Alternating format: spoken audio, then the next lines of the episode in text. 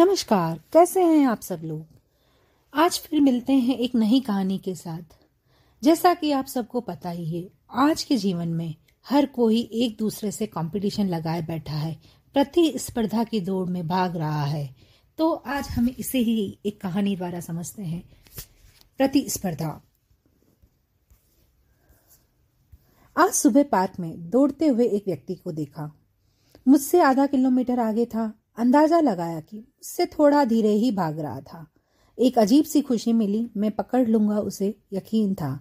मैं तेज और दौड़ने लगा, आगे बढ़ते हर कदम के साथ मैं उसके करीब पहुँच रहा था। कुछ ही पलों में मैं उससे बस सौ कदम पीछे था। निर्णय ले लिया था कि मुझे उसे पीछे छोड़ना है।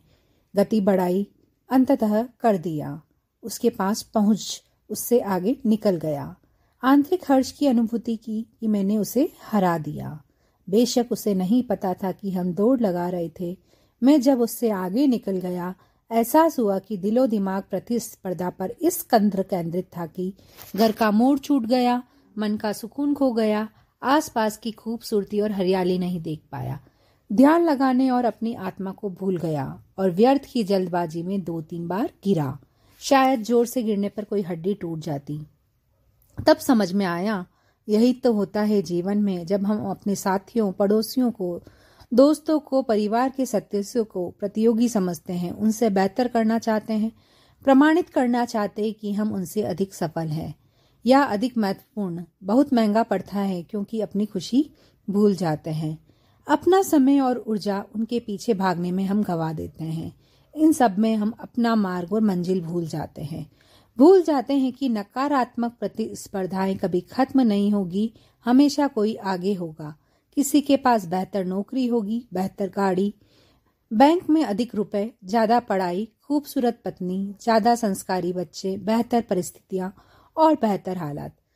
इस सब में एक एहसास ज़रूरी है जो बिना प्रतियोगिता किए हर स्थान सष्टम हो सकता है। असुरक्षित महसूस करते हैं चंद लोग की अत्यधिक ध्यान देते हैं दूसरों पर। कहाँ जा रहे हैं, क्या कर रहे हैं, क्या पहन रहे हैं, क्या बातें कर रहे हैं। जो है, उसी में खुश रहो, लंबाई, वज़न या व्यक्तित्व। स्वीकार करो और समझो कि कितने भाग्यशाली हो। ध्यान नियंत्रित रखो, स्वस्थ, सुखद जीवन जियो। भाग्य में कोई प्रतिस्पर्धा नहीं है, सबका अपना अपना है। तुलना और प्रतियोगिता हर खुशी को चुरा लेते हैं, अपनी शर्तों पर जीने का आनंद छीन लेते हैं।